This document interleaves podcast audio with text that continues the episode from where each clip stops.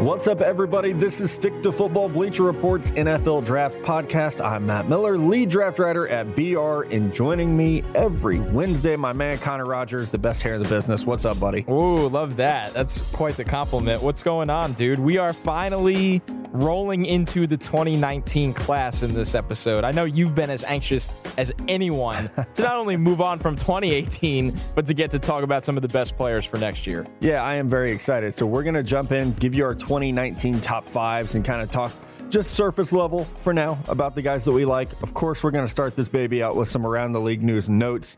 Then we're going to be joined by our buddy Ryan Hurd, uh, performing artist out of Nashville. We're going to talk about the Predators. We're going to cry together over it. But what I really want to talk to him about is if the draft is going to be in Nashville next year. He's lived there for a long time. What are some of the the best spots for people to go to? I know that we get asked a lot about even just Nashville as like, hey, having a bachelor party, where should we go in Nashville? So Ryan can fill in some of those gaps. And then we're going to do a ton of draft on draft again this week uh, to close out the show. I love that we did this last week. I think it's a great thing to do over the summer to just jump in and get involved. You guys do a great job sending us questions, whether it's on Instagram, Twitter, iTunes reviews. So we want to make sure we're carving out time to talk with you guys and, and answer all your questions. Yeah, I think uh, you know it's a good time to do that because a lot of people are curious about players that were drafted to their team, players that will be stars in college football next year, and we got a lot of good random ones too. I don't want to give any away, but we got a lot of non-football or just funny questions. So there's a lot going on around the league right now. I, think one thing that's an, an, a draft reaction related one is the Patriots, after one injury, freakish injury kind of you know plagued season, have moved on from Antonio Garcia, third round pick from the 2017 draft, a guy that a lot of people thought they would develop to be a franchise tackle. Matt, what do you think of this? You know, out of a, only a four player draft class at, from a year ago, there's only two left now. Man, it's it's fascinating for one. And when the, the Patriots this week cut Antonio Garcia, uh, and your Jets actually picked them up, they cut him with a, a non football injury, yep. had blood clots in his lungs. So it's not like that Antonio Garcia was a bad pick because he he got hurt and never got to play. I think that's one of those things that it happens after you're drafted. It's just shitty luck. But what I tweeted that this Patriots draft class is straight trash. And people are like, well, they only had four picks. That's my point. They only had that's, four yeah. picks. And as of now, only two remain on the roster Derek Rivers and Deatrich Wise. Wise is the only one who's played because Rivers tore his ACL. Conor McDermott, sixth round pick cut. They forfeited their fourth round pick because of the deflate gate uh, bullshit that went on. So it's not just that they've missed on some guys. It's that they only had four picks to start with. And we saw them do that same thing again this year of, eh, let's just trade out. And yeah, they had two first rounders, but when it came to the mid rounds and late rounds, they were like, ah, let's just, we'll get future picks. Let's just trade down the board. And I think that's why and it's so funny to me when Patriots fans get on a high horse like everyone hates us. You're the model fucking franchise for all sports. Like I say it's you dynasty. guys don't get to be upset. You've I have a teenage child who's not lived in a world where you're bad. Like I can't remember the last time the Patriots weren't great. True. So y'all don't get to complain because we said your draft was shit. You still almost won a Super Bowl this year. Don't cry about it. Let's move on. Yeah, I went back to our last year's show when we graded it, and, and, I gave them a C because of the exact reason you just broke it down. Where I like Derek Rivers, I like Antonio Garcia as really a developmental offensive lineman, but when you come away with four picks, you know you're not expecting a ton out of the later round guys. One was a developmental guy that listen, the, the blood clot injury is freakish, and he I've heard he's healthy now. It's going to be interesting to see if the Jets can stash him and develop him because I don't think he's ready to play. He was always a long term project. Hopefully, Rivers comes back healthy, but it's actually kind of incredible how good New England has been when they've had a lot of draft classes like this where it's just a lot of duds. It's a lot of guys yeah. that have made not just, you know, because there's guys that, you know, contribute in sub packages or special teams, but there's, there, a lot of their guys just have done nothing. And it's incredible how well coached this team is and how well they do in you know lower market signing free agents and, and how amazing Tom Brady is That's that it. they continue yes. the dynasty while missing in one of the most important offseason events in all of sports. And the Patriots are an outlier. I, I, think people have to accept that. And you you said it perfectly there. Having the greatest coach and greatest quarterback of all time allows you to miss. It really does. And it allows you to draft guys like Cyrus Jones in the second round in 2016 or, you know, to to completely it, you know, take guys that we would say are more like sub package players. Like, do you remember they took Jordan Richards in the second round out of Stanford? Yeah. I don't know that he's actually played a snap. And like they took uh, Geno Grissom in the third round in 2015 out of Oklahoma. He hasn't done anything. But then they get Trey Flowers, and it's like, ah, well, damn, that guy's actually really good. And you you pick him up in the fourth round. So you're right. It's like the Belichick is really good at, at he'll hit, and when he hits, it's huge. But there are a lot of misses. I mean, you can go to uh, what's the drafthistory.com and pull up the Patriots drafts, and you're going to see a lot more misses than hits. Uh, and I would say even compared to just a normal team. But Belichick's such a good coach, and he's great at the low key free agent signing. And Brady's the best quarterback of all time, so it it makes everything look pretty easy when you have those two working for you. Without a doubt. And I think they I think they kind of hit a slam dunk this year with Isaiah Wynn at 23. So maybe they start to reverse the trend when you have to because the window is tightening. I mean, you could never say that with Belichick as the coach, but the Brady window is, you know, let's be realistic. It's on the 3-year plan right now. So you need the instant impact guys and they went out and did that with Wynn and Sony Michel back to back. So it's just a fascinating. They are, like you said, Matt. They're fascinating for us in the draft world because they are the biggest outlier. No other team could miss like they do and and be this successful. So Yeah. it's pretty incredible. Speaking of teams that have missed, we loved their draft this year, but you know the Jerry Reese run Giants before that had a lot of big misses, and one of them finally showed up to OTAs and Ereck Flowers. Do you really think he's going to start at right tackle for them this year? I don't see any way that happens, man. And I think it's dangerous. for one, I think it's so foolish to say this guy sucked at left tackle. Let's just put him at right tackle. And it's It's not that simple. it's not that simple, right? And with Ereck Flowers, especially because it's about, I mean, it's honestly just lazy technique. That's not going to be any better on the right side than it is on the left. I mean, it's no. guess what? People are going to load up the right side and they're going to rush that way. Uh, I don't know, man. I think it's really, really like, lacks self awareness when you get upset because the team that drafted you, uh, number nine overall, paid you a ton of money. They have to sign someone to replace you because you're so bad. And your reaction is to not show up to OTAs instead of if if, if BR hired a, another draft guy right now, they're like, you know, man, like your stuff's just not been great lately. Uh, we're we're gonna bring in some competition. It would push me to work my ass off and be better than I've ever been. I wouldn't take my ball and go home. Like I'm gonna be doing everything I can to network and, and make new sources and and just you know like buckle down and do your job better. You when you've been bad, you don't stay away. If anything, he should have been dedicated to being there at 5 a.m. every day trying to get better. So I think it says a lot about who Ereck Flowers is and why he has not been successful, despite the fact that and he looks the part and he's a good athlete. It's I don't think it's ever going to come together for him. Yeah, I think so too. The Giants are in a weird situation right now because they've done a really nice job trying to rebuild this line. You know, Yeah. drafting Will Hernandez, signing Solder. It Flowers is kind of that weak link now where you can't just hide him on the right.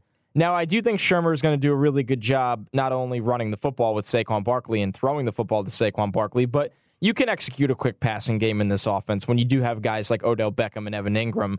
So they're going to have to give Flowers help if he has to start on the right side because I don't know who else really will. And that's the But thing. I- They're I li- think that yeah, I don't know who else would. it's tough.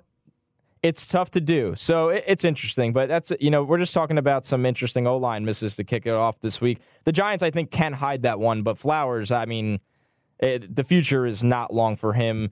Uh, I see you have the rundown here. Two really fascinating, early, really retiring before their careers ever get started. What I- and I always botch his last name, but Lolo Tullier, I think I got it there, and KJ Malone, kind of saying, you know what, we're going to pass on giving a giving a tryout for the NFL. Latulier is interesting because he said he's, I believe he said he's going to get right into coaching. Right. Yeah, and it is interesting, and and this is one of those things you hear about a lot. Of, I hate this phrase because I feel like it it's too broad, but it, it applies, and it's that guys don't love football, and like people brought it up with Josh Rosen, which I don't know, I I don't know, but I know with these two guys there was a lot of that talk of. Ah, they don't really love ball. And I heard that from people at LSU with KJ Malone. Apparently, he wants to be like an, an Army Ranger And so Wow. he did like his weekend of camp, rookie camp, and was like, I'm good. Like he just and, and that's so that's great. Like good for you, man. I mean, his dad's Karl Malone. It's not like he needs the money. say. So if he wants to do something as admirable as wanting to be an army ranger, I say go for it. That's that's an amazing thing.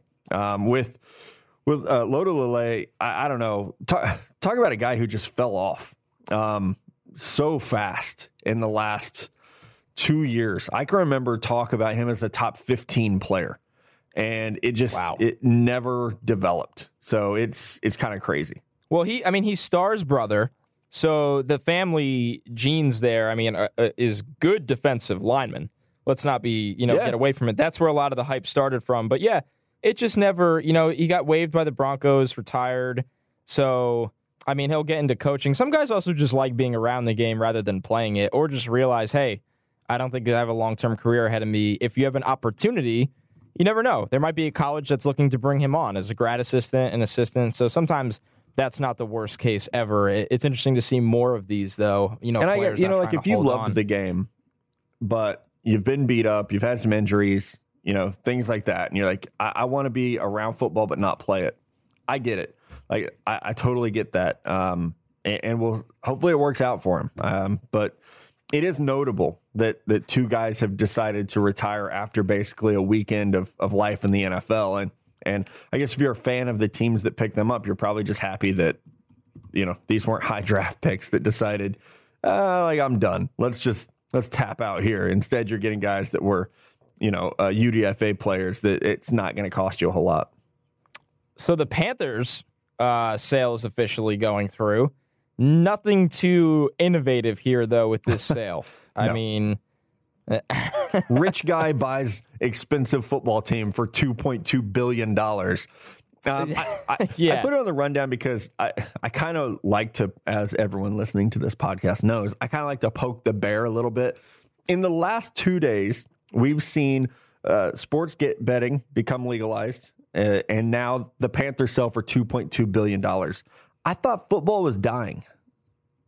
Like, uh, isn't that the thing? oh, like I everybody's mean, like, come on. you're not you're not have a job in 10 years football's dead no one cares anymore although the tv deals are, are now enormous and gambling's only going to make everyone richer and now a The team's amount- selling yeah. for two point two billion. the amount of money that it, gambling, legal gambling in football, all of sports, but in football, the amount of money or market share that this is going to blow up. It's insane. So the Panthers are bought by David Tepper, uh, shocking billionaire hedge fund owner. He was, I believe, a minority owner of the Pittsburgh Steelers. yeah still is So He has to obviously sell it. looking, yeah yeah. Okay, so he has to sell that. Looking to get in, he got in. Uh, he actually offered a little less. He didn't. He didn't offer the most, but was favored by more owners because of his, from the New York Times, substantial wealth estimated at eleven billion dollars. So this is not an innovative buyer by any means. It's your classic, you know, pardon my French, but just extremely wealthy old dude, you know, whatever. So, uh, what would you, Matt? What would you have changed though? It, looking at this Panthers, like, what would have been your idea? I know it's hard to say. Would you have sold to a more innovative potential buyer? Because not everybody has the money it requires to buy an NFL franchise. But what would you have changed with all this, or what would you change with the Panthers right now? yeah so like i don't know if there's a better buyer out there like i don't think what it puff daddy or whatever he's going by these days could have ever put together the type of group to make this happen and i don't know if the rumors are true about peyton manning being involved with this um, but that's what i'm most interested to see happen because after tepper sells his 5% stock uh, in the, the pittsburgh steelers i think we'll get a little more clarity on this and and there should be a vote really soon on if he's if, if it is going to be official. But if if Peyton Manning's going to come in as the the team president because that is an open role right now because of all the turnover they've had. I don't think Marty Hurney is long for that general manager job. I mean, he's an older guy anyway, and it's not like he's been super successful in that role as as GM. So I would say that I would clean house, and not with like the coaching staff, like they've done fine, but I I would say like the the football operation side of things, like Marty Hurney's probably gone. You know, like I, I think their director of player, uh, pro personnel is Matt Allen, and that's someone I'm not very familiar with. But I, I would look to bring in a new football ops department, and I, I, you know, it's like okay, Peyton Manning was a great player. Is he going to be any good running a team? I, I think he's earned the shot to figure that out, right? And if he's especially going to come in as a minority owner or, or something in that role, that's what I'm really interested to see if that's going to happen. Well, I think what Peyton Manning could really do, even if he came in as a consulting role. Now, I don't know if that's what he wants. I think Peyton would be a guy that feels he's earned, you know, full control of football operations at some at some location. We'll see where that would be. But I think Peyton Manning would understand what Cam Newton needs to be successful. Eh, something that the Panthers have yeah. struggled with for a long time. Now, you know, they got DJ Moore. They have Christian McCaffrey there. I know they have some pieces on the offensive line, but it would be really good to have someone like Peyton Manning that says, okay, this is what your franchise quarterback needs because I understand his ability on the field. Now let's maximize it. I think that's something the Panthers have struggled with for a long time. And, you know, clearly something that he would be able to bring to a scouting department. Yeah. No, that's a great point. Uh, let's talk about some of those guys he could add, just assuming they, they're probably not going to have a top five pick, but maybe they will. Crazier things have happened. I'm really excited about my top five because, like you said, I've been begging to talk about this for a month now. Um, and I've seen you on Twitter, like really starting to dig in on these guys. And it yep. is no surprise that our top two players are the same. And we have some very similar players in the top five, but I want you to start it off with your number five player because he is just just barely missed on my list of top five. Yeah, when you look at it, it's always interesting to me when I'm watching for one class and somebody jumps out from another one. This guy is so good. It's Devin White, the linebacker from LSU, former running back. I mean, world class athlete for the position. Good, you know, pretty good instincts. Pretty impressive player on the defensive side of the ball for LSU. So it, Devin White is so good that I was watching the 2018 class last summer, my first watch, and he jumped off the screen because I wanted to watch guys, you know, like Arden Key, like Toliver in the secondary, and Donte Jackson, both of those guys. So that's how good Devin White is. Even when, I mean, he's been playing for a while for them, even as an underclassman. So if you're looking for a freakish linebacker, I'm not going to call him Roquan Smith yet because we're not that far into this. Okay, let's not do the hyperbole. I saw some wild quotes out there mentioning Ray Lewis already. Oh my god. Let's not do the insane. Yeah, let's not get do the insane shit yet. But number five for me is Devin White, the linebacker from LSU. People are absolutely going to love him, and he fits the modern game to a T right now. Yeah, and I. Uh, Devin White just missed on me. He's my number six overall player. But um, when I started building my 2019 database, I was looking back at, at, notes, and one of the notes I had was from watching Arden Key and was like number 40 exclamation points like circled like eight times everywhere. you know like He's can't everywhere. wait to watch this kid so my number five player is jonah williams the left tackle at alabama uh, he played right tackle there uh, when cam robinson was on the left side just technically very very smooth powerful has great size. I love his agility as well, and a three year starter. I mean, he started as a true freshman at Alabama, so you know the guy's talented, very, very versatile. Um, I think he has the chance to be a like this could be the guy that gets us back to okay, maybe a an offensive tackle actually goes in the top five and is worth it because he uh, he just looks flawless to me. Oh, I completely agree. He's a star. I'm going to get to him in a little bit, but I mean, he is he's a, looks like a franchise tackle early on. So number four for me, I'm sticking with that LSU defense. Greedy Williams, their top corner man, this LSU secondary year after year after year, top prospects. Greedy Williams, it, what jumps out to me as an as an underclassman, he is so technically sound. It's so impressive. He's got ball skills. He's physical. He's nasty. Uh, he can match. He can really mirror and match with wide receivers. I'm so excited to watch this LSU defense. Uh, you know, I got number five and four on my list in the same unit. So Greedy Williams at number four. Yeah, not only a great player, a great name as well. Just oh, love that corner? nickname. Love Woo. that nickname, man. All right, number four for me, Justin Herbert, quarterback from Oregon. I've been talking about this kid for a year, and it's it, he reminds me so much of how I it, not so much as a player, but like how I felt about Jared Goff going into his into his last year, where it was just like, man, I don't know if anyone's going to be able to unseat this kid as QB one for me, just because I love the way he plays the game. Um, he he does need to continue to develop. I'd like to see uh, a little more toughness, maybe a little more zip on the ball. But six six, he's probably going to be about two thirty. I think he's a pretty good athlete. I think he has a better arm than Mariota did, and and uh, this isn't the old school Oregon. This is more of a. I, I hate the term pro style, but it's more of a pro style offense. Yeah. He's going to be asked to do more more reads and make more NFL style throws. I think I think Justin Herbert could be if it's not a defensive lineman going first overall next year. eh, I think it could be Justin Herbert, just depending on you know who has the pick or what kind of trades we see.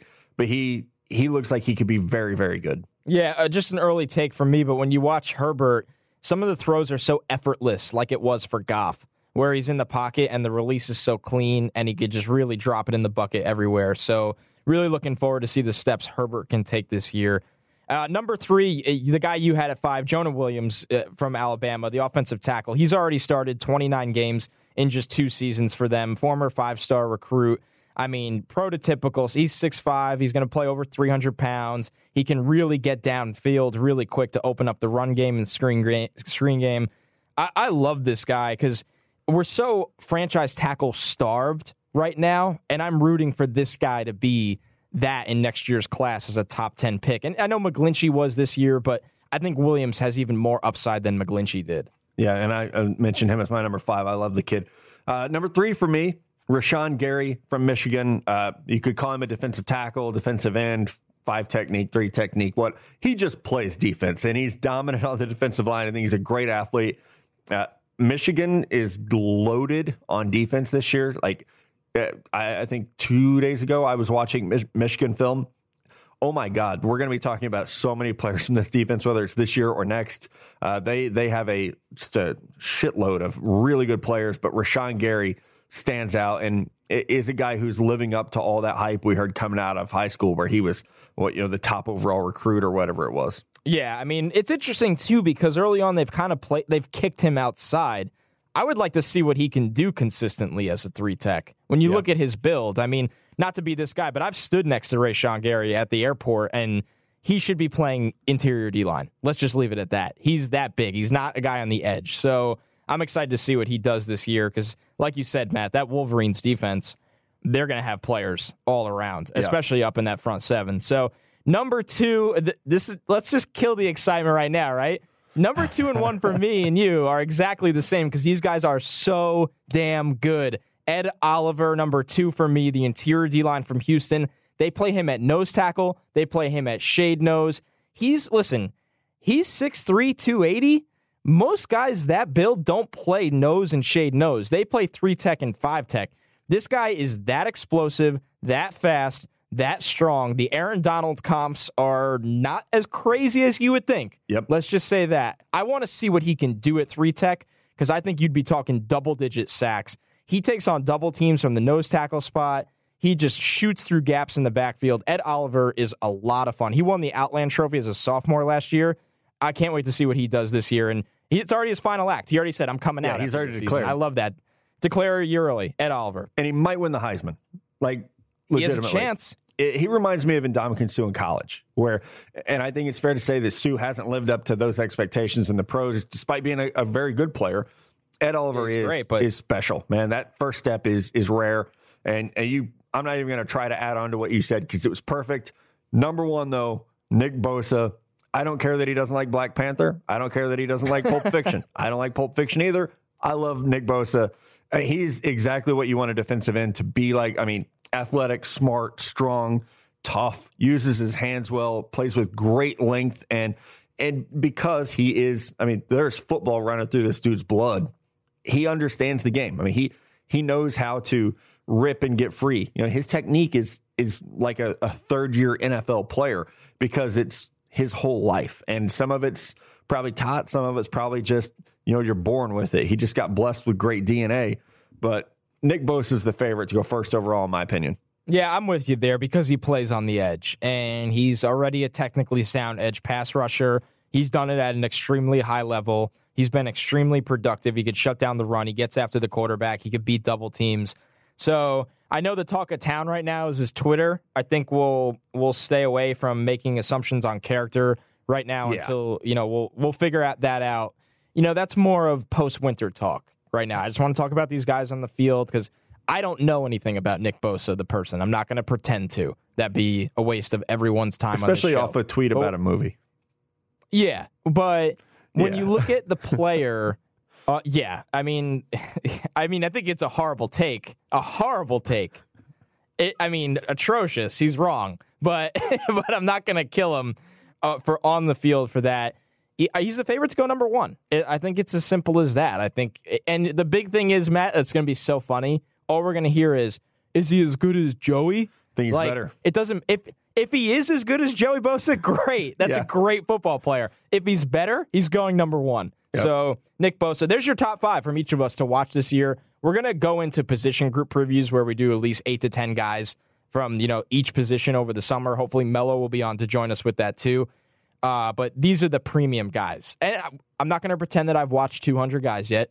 But these are the early watch guys where I was like, these five can be superstars. I'm excited for them next year. All right, everybody, welcome back to the show. And we have our only three time appearing guest. You're like the favorite of Stick to Football, man. Our buddy Ryan Hurd joining us. This is the only record that I have ever uh, owned, so I'll wear it proudly. That's all right, man. We've a lot has changed for you since the last time we talked. So, what have you been up to? yeah, man. Uh, we got married, I guess, about six weeks ago, and um, that was cool. And went on vacation and came back and started making records again. So um, it's been cool, man. It's been a fun time to you know be in Nashville a little bit more, and then I don't know. It's uh, it's fun to be married, and yeah, it's kind of like the calm before everything goes crazy toward the summer. So um, it's been it's been awesome. That's awesome, dude. How much actual downtime away from music though did you get with your marriage? Are you I know you're already back in the studio, but how much real vacation time did you get? We got man, we got two weeks in Bora Bora, so that's like Not we kind of had to block block that out for, you know, like we have to take all of our vacation over like two years basically at one time. So like we don't get a lot of weekend and we don't get a lot of, you know, like- like it's not the same to be at home on a Monday. Like there's you don't have that like Friday feeling when it's Monday and everybody else is working and it's your day off. So uh, we we uh, blocked out a lot of time and then you know it, it is kind of crazy like coming back and like i'm did a lot of studio stuff and then Maren's in the studio right now too so we're sort of just kind of in nashville working it's it's it's really fun though because that's like the stuff that is what you like that's the fun stuff like all the creative stuff and the like kind of living in that world. And then you get to go sell it and go to radio stations and go play shows. And there's much more of a grind attached to that even though it's fun. But this is sort of the i call this part like the candy. Like you get to like this is the part where every single part of it tastes good. So um it's it's been a really really fun like six weeks or so. And the last time we talked to you, you had just, I think, had just put out your EP, um, which was great. And like, I, I, I wore it out listening to it. But you put out like a new single right before you got married. And every time I get in my truck now, I feel like it's on. So you've like, that's it's amazing.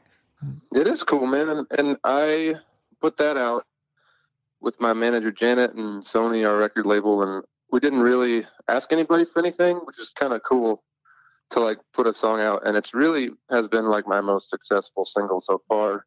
It's doing really well at XM Radio, and we didn't ask anybody to play it at terrestrial radio, but people sort of started picking it up, and um, it's just been a really cool thing. I, I feel like that's the case in most like parts of your life is kind of like when you take the pressure off of something, it it generally tends to thrive. And so like I've noticed that with writing songs for other artists is like, man, if I just kind of try to keep it as natural as possible and not put any pressure on myself or other people or results, like good things tend to happen. So that's like a really difficult thing for people like you and me who are used to just working really, really hard and grinding and trying to make something happen. And sometimes, like, I mean, every, you still work really hard, but you sort of let the results go sometimes. It really does. Like, it's amazing what, what can, like, great things happen then. So, for our first time listeners with uh, Ryan as our guest, as we said, this is his third time. So, go back and listen to the other two. He's a big Titans fan. So, what were your thoughts on this year's Titans draft? Because I know Matt and I loved it. Uh, how are how's everyone else feeling about it? I think everybody, the, the consensus here with like, you know, all of the radio people that I listen to and talk to and the big time fans, I, I think it was exactly what we were hoping for. I think they were hoping to get either Evans or Landry in the first round and somehow end up with both of them. Like it's, and this is a playoff team. It's not like they have a whole lot of like gaping holes to fill. It's sort of like they just need upgrades and depth here and there. And you know, I think you could use another playmaker on offense, but to like have a first year coach who's a linebacker and a defensive minded coach and come in with two like absolute studs that are both first round projections in the first and second round, man, I don't really think you could ask for anything better than that. To get both of your targets when you thought you were going to get one or the other, that's that's that's amazing. Yeah, and we've seen that happen before. Like the, the Cowboys were able to do that the year they got Ezekiel Elliott and Jaylon Smith, and then the Jags did it when they got uh, they got Myles Jack in the second round, uh, and and Jalen yeah, Ramsey in the first. Yeah, right. Yeah, yeah. As a Titans fan, I bet. So it it it tends to work out. So the Titans had like this great draft, and and I mean, I know Connor and I were both super excited about it and and happy for because like we've all adopted Nashville as our favorite place in the world, but then to turn around and the Preds lose to the Jets, oh man. I was like ready to break things. Uh, so how was that emotion to go from holy shit, we just had this great draft, and oh, and now it's Stanley Cup playoff time, and we had the best record, and to get knocked out early. I know this sounds really strange to talk to someone in a southern town about the difference between hockey and football, but it was very amazing how little people cared about the draft here. Really? Because of wow. the Predators. I mean, it wasn't like it they didn't care, but everyone who was calling into the stations was like, I mean, I'm watching the draft, but I am thrilled about watching playoff hockey. And it was really cool, man. Like this I think the difference. I, I grew up in Michigan, so I've been around. My family's from Chicago, so I've been around hockey my entire life. I've never played, but it's always been, you know, something that I've followed. And it's very cool to be in like a new market for this stuff. And like, I, I think that like the difference is there's like,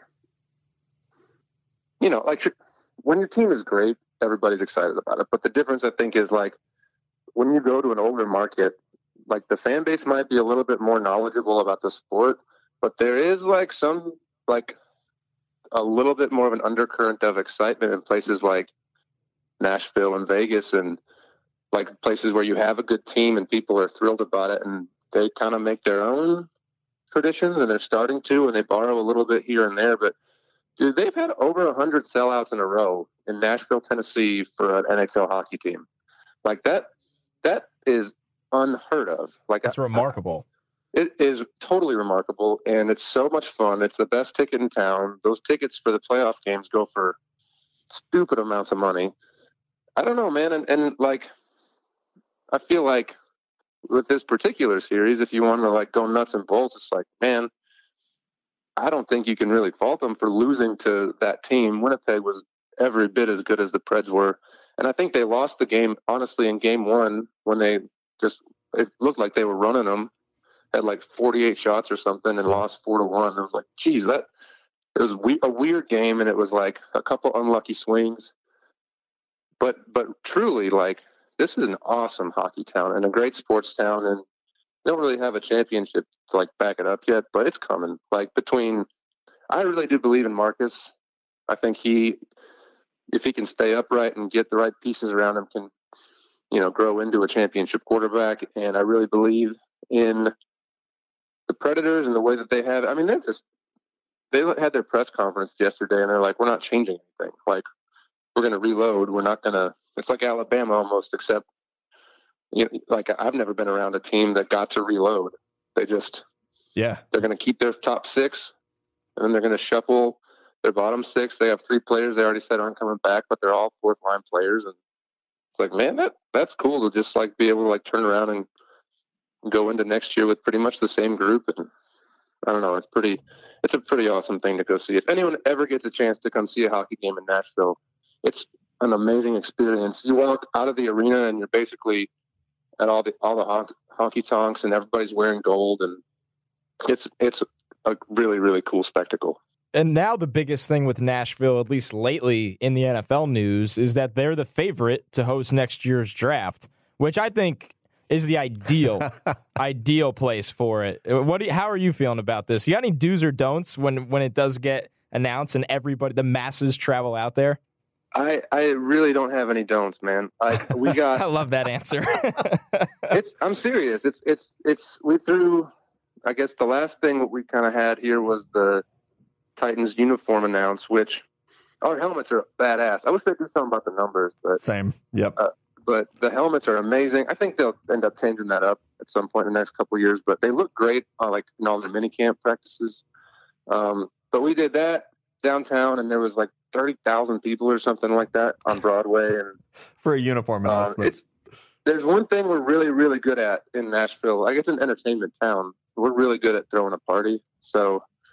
Um, I we had the NHL All Star Game here two years ago, and I got to go to all that stuff, and it's just really like a first like a first rate like town for all of that stuff and there's really like if you come down it, it is so worth the trip. I, I hate to show for my own hometown but it's it's it's a great thing. And honestly like we're not going to get a super bowl.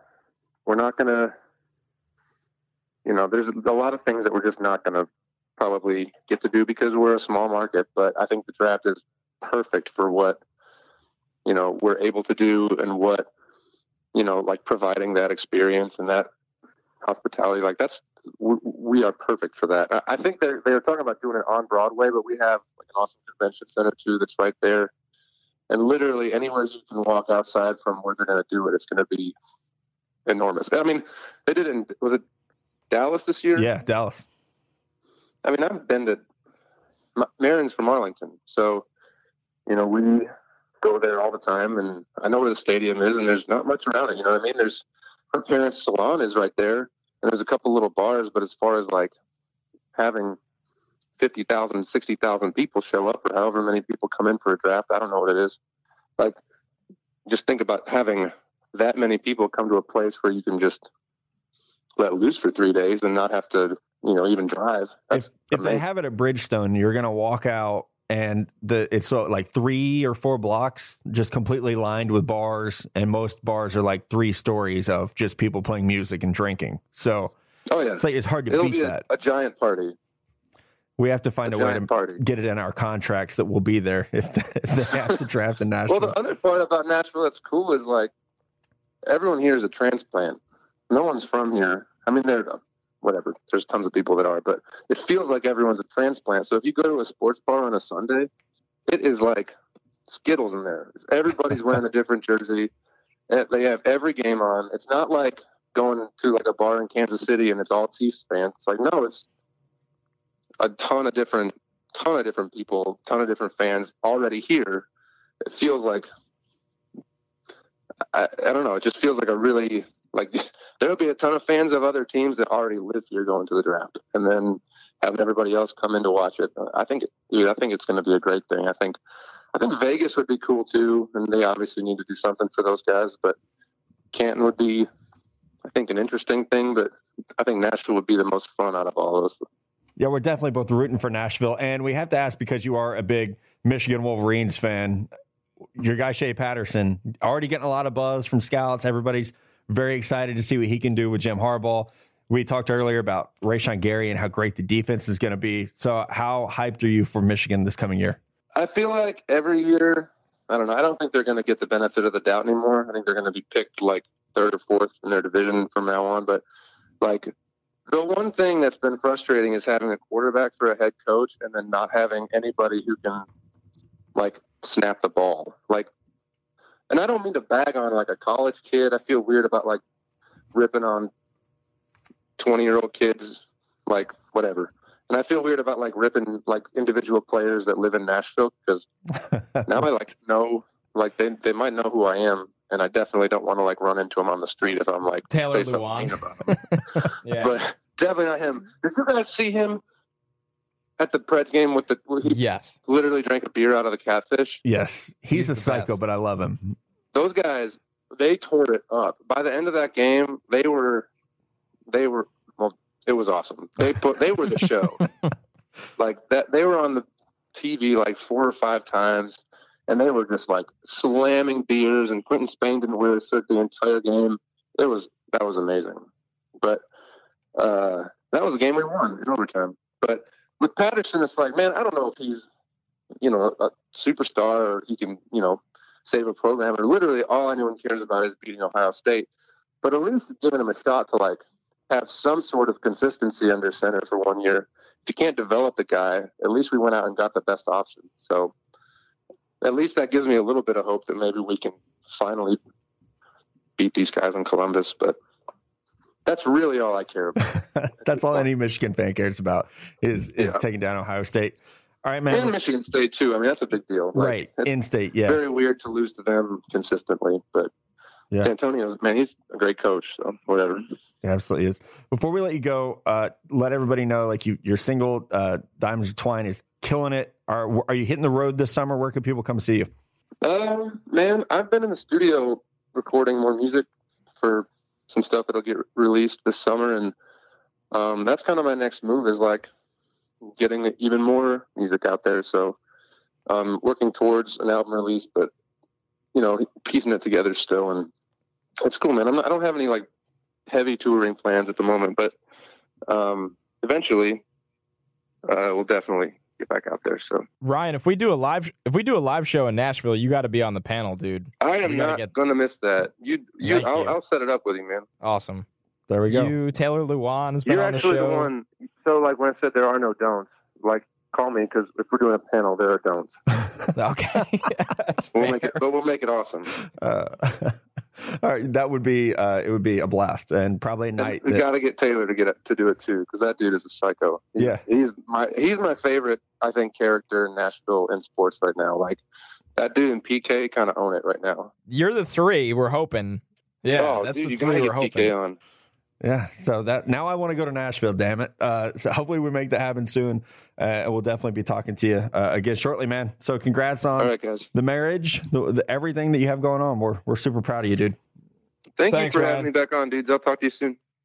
So that was our buddy Ryan Hurd, who is now the only stick to football guest to make three appearances on the show. Pretty cool. Uh, obviously has some awesome music on the way. Already has a lot of awesome music out. Me and Matt are big fans, so hopefully you guys are as well. Man, my biggest takeaway from that conversation, Matt, was that we need to go to Nashville. Yeah. and do stick to football. I know, and it's that's everyone always teases me because it's like my favorite city to to just go hang out in, and it's like, whew, I, I'm gonna make it happen. Like I'm, We will. as soon as we're done This talking summer. today, I'm just gonna, you know, I always say like it's better to ask forgiveness than permission. Let's just book some flights. Let's just do it. I'm down. Let's we'll figure it, out.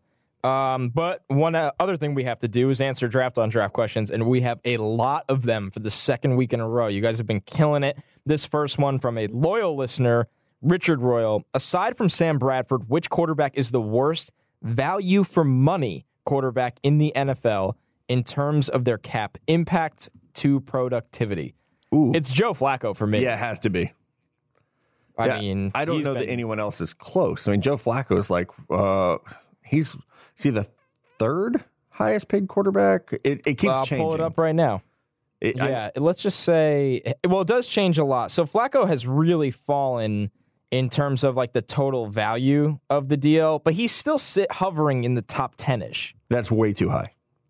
Yeah, He's Yeah, like the he's, in like the more than- nine range. He's paid more than Aaron Rodgers. That's a problem. I was gonna say his really average per year over the entirety of the deal is is more than Rodgers, which will change very soon. But it has to be Flacco. Um, like you said, Matt, it's not really close. I I mean, yeah, man, You know, Ryan Tannehill's like- hurt. Jimmy Garoppolo got lot. paid off five games, and I know it's like he's no, he's being paid on potential, and that's my dude. Everyone, I'm a Niners fan. I joke about it. Jimmy Jesus, the whole thing, but there is definitely room there for it to be bad. You gave him Same with 137 Cousins. million, and he looked great. I mean, yeah, he did. It could be scary.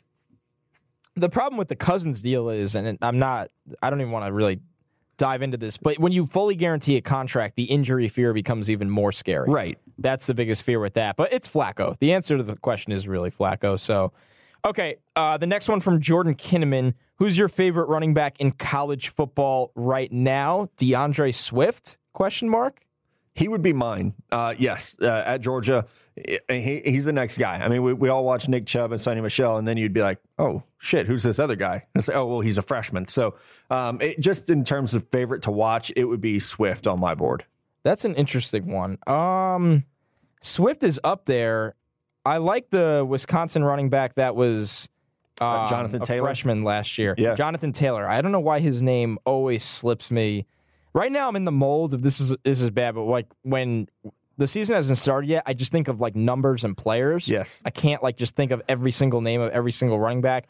Oklahoma State has a running back that I have really liked for a couple of years now, um, and will finally be eligible, I believe, this year. So Swift is a ton of fun, man. He really is, a ton of fun. I like Damien But, yeah. Harris at Alabama. I Yep. like um, uh, quite a bit. Um, Bryce Love, obviously at Stanford, is, is a name that everyone knows. Justice Hill Yeah, at Oklahoma forget State. about Bryce Love. Um, there's some some good backs, uh, and right now we're just talking about them as college players, not as prospects. But there's some some really good running backs. All right, up next, buddy, uh, from our guy Ryan Dark wants to know. He's curious as to what's called the delay on the free agent safety market with Eric Reid, Tre Boston, Kenny Vaccaro. Is it all politics? Now, I think that's like an interesting wording it is all politics, but I don't think it's political. Like it's more about the supply versus demand of this was a really good safety draft. These guys are all like I like Vaccaro, but he's probably going to get a short term prove it type deal like we saw with the receiver market last year. I think that's where the safety market is. So I don't think it's because Eric Reid knelt. Uh, I, I don't think that's why he's still available. I know he disagrees. He's filed a grievance, and we'll see what happens with that. But I also think, you know, like Eric Reid was asked to play some linebacker for the Niners last year and, and did well in that role. So he does have some versatility. I know your Jets are uh, reportedly talking to Kenny Vaccaro. I Yep. think these, I think they all, a deal does get done but it, it definitely speaks to just how the league views the safety market right now and that this was a good draft.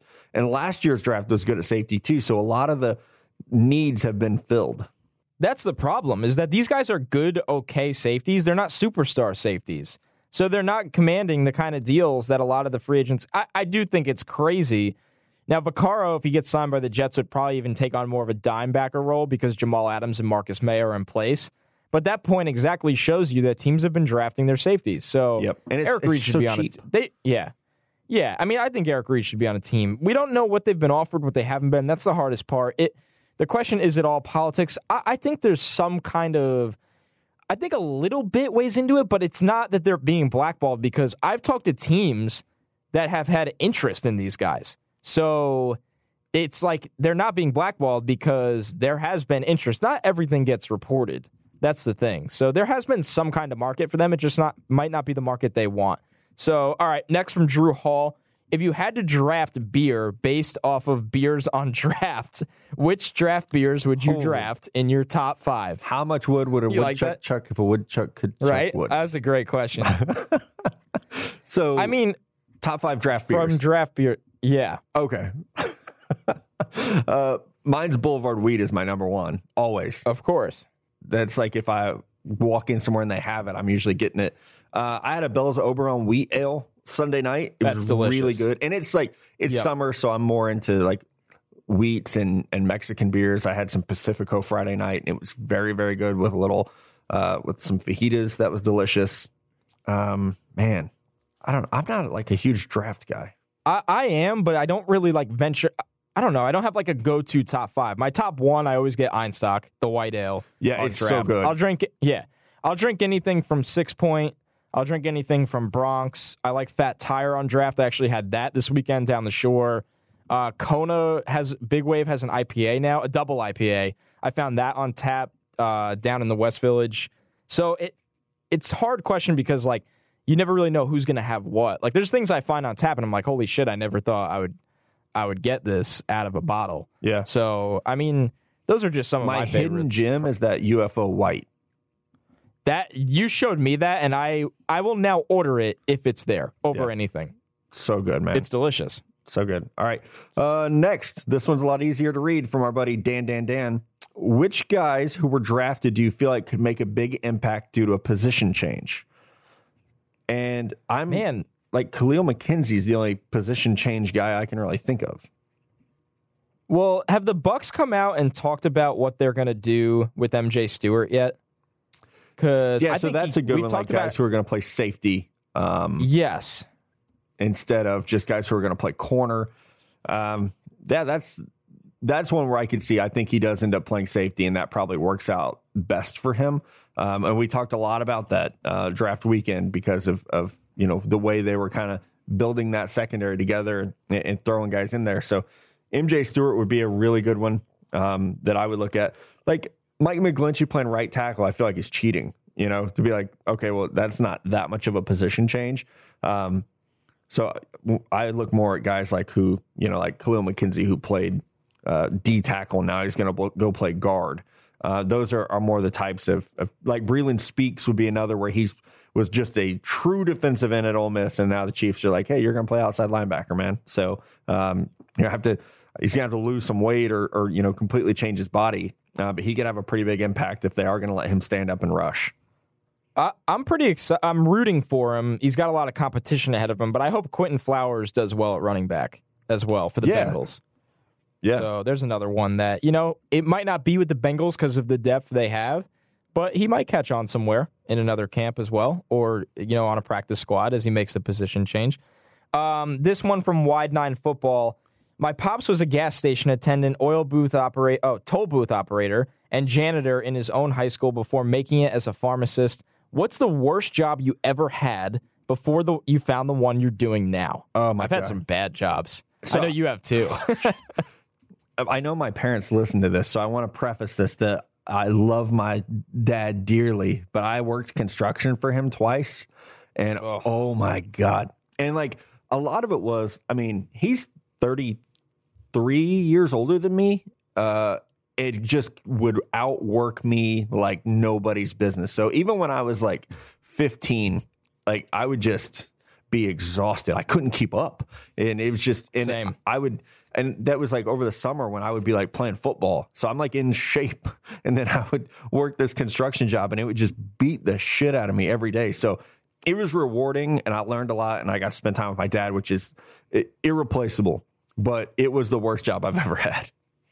Yeah, working for your dad in general is always hard. I, I, my dad on the side, uh, from being a firefighter, had a painting business, which that was easy because it's like over summer, it's lazy. But like when he taught me like how to chop wood, I was or split logs. I was like, how do people do this for like seven hours? Yeah. I think the worst job I ever had was one summer when I was a waiter.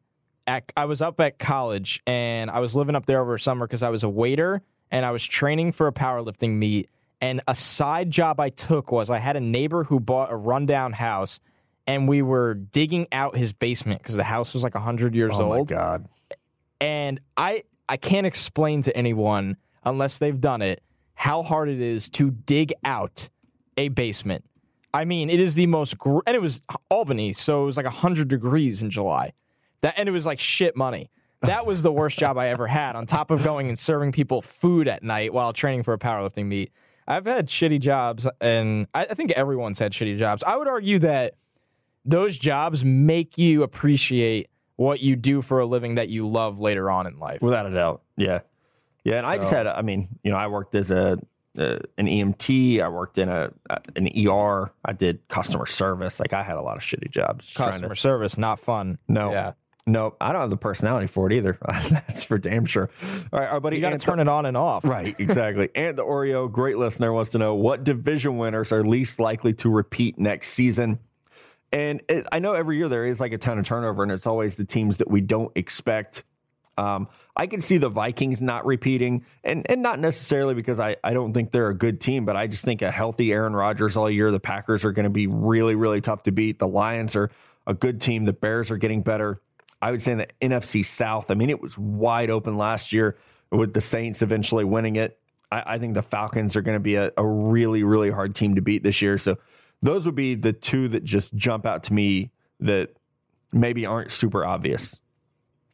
I think the Broncos are going to give the Chiefs a tough time this year. And last year was like my off season where I called the Broncos decline. I was like, this team is not going to be very good because I don't believe in Paxton Lynch and the quarterbacks. And now you got Case Keenum who can, you know, do some good things. But I just think that defense is with Bradley Chubb and Von Miller. You're talking five and eleven last year. I don't think ten and six is crazy this year. And I and I love what the Chiefs have done, but you know this is Mahomes' first year starting. I think he's going to be really, really good down the road, but he's technically a rookie still. And I can see the Jags taking a step back too, man. Um, That'll be interesting. because I Yeah, like we just the talked, like the got better. Titans are getting better. The Colts are going to have Andrew Luck back. Deshaun Watson, will be healthy for the whole year. Back. That might be my favorite so- division to watch. I think so too because it's just so tight. I mean, we were just talking to Ryan earlier. People in Tennessee feel like the Titans reloaded and and believe in Marcus, and they got a good defense and they got a good head coach. So, all right, this one from Joe N. Nashville. After Falk magically transforms into Brady, how quickly do the Titans deal Mariota? I know Mo Jesus Lewis might need to take him out on the sideline, right? Does Mo Lewis have a kid that can Yeah. play right now Right. and do it? um, so yeah, Uh, we we've said before there are a lot of people in the NFL that think Luke Falk is going to be the steal of the draft, and I hope so. But damn, Marcus Mariota is pretty good. Uh, I don't think you I don't think you have to worry about that just yet. But no one said that uh, Drew Bledsoe had to worry about that skinny kid from Michigan when they drafted him at 199. It's like it's a- crazier yeah, things it's have a happened. good point. I'm not too worried about it, but uh, Falk is the guy I want to watch in the preseason and Same. see he can really cement himself as Mariota's long term backup. We'll see. Yeah. Very, very excited to see Falk. He's just so smart. All right. Oh, a question from Brazil uh, at Victor Tosi one. Love that. What up, guys? Big fan from Brazil. My question: Do teams ignore slash use less scouting resources on players that are not a scheme fit, even though they are big names? So yes, absolutely. Like you, you'll dismiss guys because of a, a size threshold or a scheme threshold. Also, like one of my things that I like to do is um, talk to teams that don't have a need at quarterback because they're still going to do background work on guys, but they're not going to go super in depth. So, you, you know, like uh, you could talk to the Chiefs and Niners and you know, Colts and Titans about quarterbacks because they don't have a, a dire need at that position. So they're also more likely to be open with you about how they view those players. But I have reached out before and had a team say, man, we're not watching quarterbacks or we're not watching left tackles. Look who we have at that position. You're crazy. So uh, there are definitely times where they're not going to allocate the time and resources to a spot that is already you know, like really filled out. Yeah, totally. I mean, I think you nailed it. It's as simple as that. Teams are not going to, you know, because they send their departments to certain games and to do more background in certain areas. You only have one thing that's not really talked about enough in the NFL is how desperately scouting departments want more help. And more money. They feel that yeah. they, more money. The owners, you know, might not give them the budget that they feel like they can succeed with. It's something that nobody really talks about, and it's something that's very interesting. So yeah, you have to allocate your resources wisely. It's a great question coming all the way from Brazil. All right, this one from Mike Barna. Who are some smaller school guys that could possibly draft be drafted in the first to second round of the 2019 draft? I don't. I have a really early list. I don't have any of the, you know, like Marcus Davenport kind of players jumping out just yet. Do you, Matt? Yeah, I have uh, Anthony Johnson, the receiver from Buffalo. I think, no disrespect to Buffalo, I think that counts as a smaller school. We talked I guess. week. Yeah, they have players though. They do. again. Right. We talked last week about Easton Stick, the quarterback uh, from uh, North Dakota State. And you're right, Buffalo also has Khalil Hodges, the linebacker, who's a good player. Um, and their quarterback has some talent too. I mean, he's raw, big, but he, yeah. he has talent. Yeah, he's big so- and big armed. You know, uh, Western Michigan has a corner named Sam Beal, who's pretty good. Uh, and I'm just scrolling he's. through. I have watched him. Yeah, Yeah. he's good. Uh, Western Illinois has a D lineman, Khalen Saunders. So there's like those are some of the guys that again, it's not super super small school. The the two small school quarterbacks that I have some notes on already. Lamar Raynard from North Carolina A and T, and then listen to this name, dude. Buckshot Calvert, the quarterback from oh Liberty. Is that not the best fucking name ever? He's he's QB one on the names team. Yeah. Damn, you have a. I just was like, yeah, I have a small list. I don't really have a ton of guys yet. Matt like ripped off eight right there, and, and the finale was buckshot. That's awesome. I- I'll be completely Wow. honest. I have notes on 150 right now because like that's my That is- like and that's my goal is by the end of the summer I want to get through these 150 players and and That's have awesome. a good feel for them. So, but this is my full-time job, so I feel like I should be doing those things, right? So, yeah, I, I can't get over that name. buckshot, Jesus I know. Christ, all right, a great question to close this out from Keaton O'Hara. Who is this draft's Hawaiian pizza? I'm not sure what that means. to me, it means trash. So I I I like pineapple on pizza, but I don't like Canadian bacon. So is that like the player that I like some things about and not others? If so, it's Baker Mayfield. Like you know, where it's like love the player, not crazy about where he ended up because they've been screwing it up for 20 years. So who would your because you hate Hawaiian pizza, who would your guy be? I do, but I'll, I'll phrase it like this: We'll say that he meant the pizza, you know, was good at what it started as, a, aka the player hated the fit that took the pizza and threw pineapple on it, which is just an absolute nightmare. That's a really good question. You know what? One I actually think is is a, is not a great fit is Marcus Davenport because of the expectations that will be put on him Yeah. When you trade another when you trade another first to go get him and you traded him to really hope for an instant impact, I don't know if you'll get that right away. I think Davenport down the stretch can turn into something. I compared him to Carlos Dunlap. I- think that fit is is dangerous. So Marcus Davenport, you're the winner of the uh, 2018 draft class Hawaiian Pizza Award from from Stick to Football right now, along with Baker Mayfield, the the winner from Matt. So Yeah.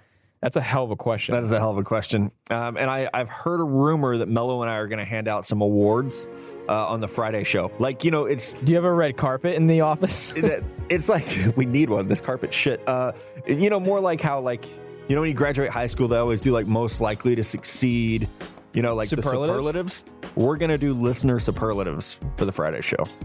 that is incredible. Yeah, I don't know. What I could rip to- off some names Yeah. that I know will make the cut. Mello went like full Frank the Tank last night and like blacked out and came up with like 30 good show ideas.